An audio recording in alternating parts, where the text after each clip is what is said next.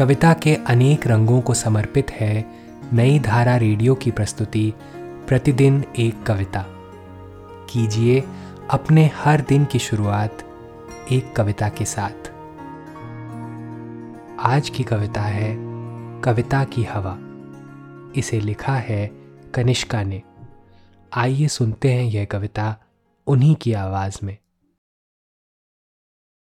जब भी पापड़, तिलौरी, चूरा छनते ढक कर ना रखें तो हवा लगने से खराब हो जाते।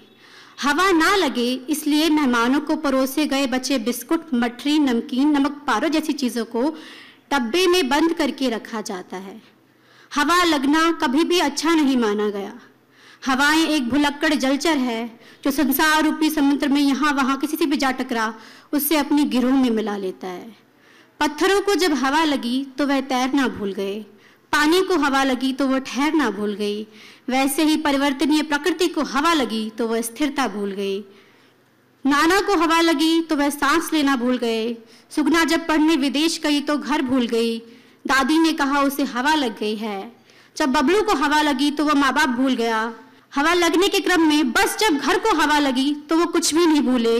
बस चुपचाप दो हिस्सों में एक लकीर के सहारे खड़े रहे। माँ कविता लिखती है, बेहिसाब लिखती है। वो घंटों नल के आगे बैठती, जैसे नल कोई फनकार है, और नल से कविता के शब्द बह रहे हैं। माँ जब भी किसी काम में देर करती घर वाले सोचते कविता गढ़ रही होगी वो सुनाने जाती तो कहते कि हमारे पास इनके लिए टाइम नहीं। शायद इसलिए क्योंकि माँ ने कविता में एकांत ढूंढ लिया है। वो इस तरह एकांत पर पसरेगी कि यादों की चमकीले टुकड़े सीने से पिघल जाएँगे। फिर गाहे गाहे माँ के पूरे शरीर को कलेजा चूस लेगा। उनका कलेजा बढ़ते बढ़ते घर, शहर, ब्रह्मांड और ईश्वर तक को निगल लेगा। फिर वो खुद को जान जाएगी। और ये घर वालों के लिए खतरनाक है। अगर ऐसा हुआ, अगर ऐसा हुआ तो समाज स्त्रियों को ब्लैक होल साबित कर देगा। इसलिए बच जाता है माँ के लिए आधे चाँद पर रगड़ा, नून और एक रोटी के बराबर का पेट। उनसे कितना कहा बिन मसाले का पकाओ बढ़ती उम्र में हम नहीं खा सकते। तब भी बूढ़ी माँ अपनी कविताओं को कभी पक रहे सादे भात में मिला देती, कभी फीकी दाल में तो बेस्वाद सी हो सकने वाली खिचड़ी में। इस तरह कई बार बस कविताओं ने बनाया माँ के पकवानों को। शायद वो नहीं भूली वो ठंडे दिन, जब गरीबी में मसालों ने नहीं, बल्कि भूख और तिरस्कार में जन्मी कविताओं ने बचाया रसोई को।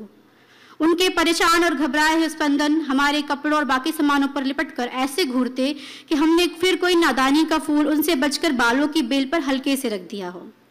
वो कविताओं से रोज चूल्हा नीपती, जलावन के टुकड़े पर गीतों को सजाती, उनके गीत अपने हुनर की चरम पर जुदा हुए प्रेमियों को मिला देते। माँ प्रेम में गोताखोर है, अभाव और दुख के दिनों में डुबकी मार वो चुन लाती रही खुद को ढूंढते हुए कच्ची मछलियों वाली प्रेरणा। या फिर डुबकी मार पूर्व जन्म की मेरी माँ यशोधरा तथागत को सौंपने निकल पड़ी अपना गर्भ, जिसमें जन्मों से पालती ज़िम्मेदारी में ढूंढ नहीं पाई थी खुद को। घर वालों को डर है। घर वालों को डर है, माँ के काफिर होते जा रहे शब्द फतवे की मजार को लांग जाएँगे, क्योंकि माँ को हवा लगने लगी है। इसीलिए थोड़ी ना माँ को घर गृहस्थी के डब्बे में बंद किया था। माँ को हवाओं के विपरीत रखा है, ताकि वो यतीम हवाओं को गोद ना ले ले।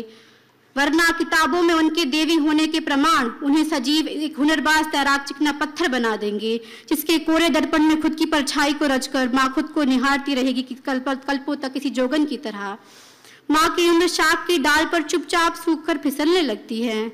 उनकी कविताएँ अपनी केचुली उतार कर टांग देती है हर जगह, जहाँ जहाँ माँ कविताएँ भूल जाती है। तो कविताएँ मृत्यु की सुरंग से गुजर, पकोड़े से तेल से सने कागज़ पर बाहर आ माँ की तलाश में फंस गए तहखाने के जालों में तो अलमारी के पीछे बचे कचड़े में। इन पर भी नहीं तो एक सिर्फ़ एक सिरफिरे प्रेमी की कटी कलाई की तरह उखड़ाए दीवारों की पपड़ियों से, आखिरी बार पानी दिए गए सूखे पुराने गमले में। ऐसा नहीं कि माँ सफ़ाई जानती नहीं, बस उन कोनों से उसी तरह सरक जाती है, जैसे औरतों को घर और वसीयतों से सरकाया गया। इस बार वो अपने बच्चों के स्थान पर अपनी माँ रूपी कविताओं की कोख से निकल उन्हें अलगाववादी घोषित कर देती है। क्योंकि माँ को आशंका है, माँ को कविताओं की हवा लग गई है।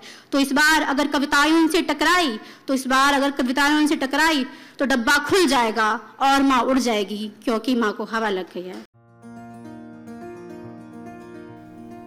आज की कविता को आप पॉडकास्ट के शो नोट्स में पढ़ सकते हैं। आप जहाँ भी प्रतिदिन एक कविता सुन रहे हैं, वहाँ अपने कमेंट शेयर करना ना भूलें। अगर आप चाहते हैं कि नई धारा रेडियो की यह प्रस्तुति हर सुबह आपके व्हाट्सएप पर आ जाए तो हमें इस नंबर पर मैसेज भेजें। Seven four two eight seven seven five three seven six कल एक और कविता के साथ फिर मिलेंगे।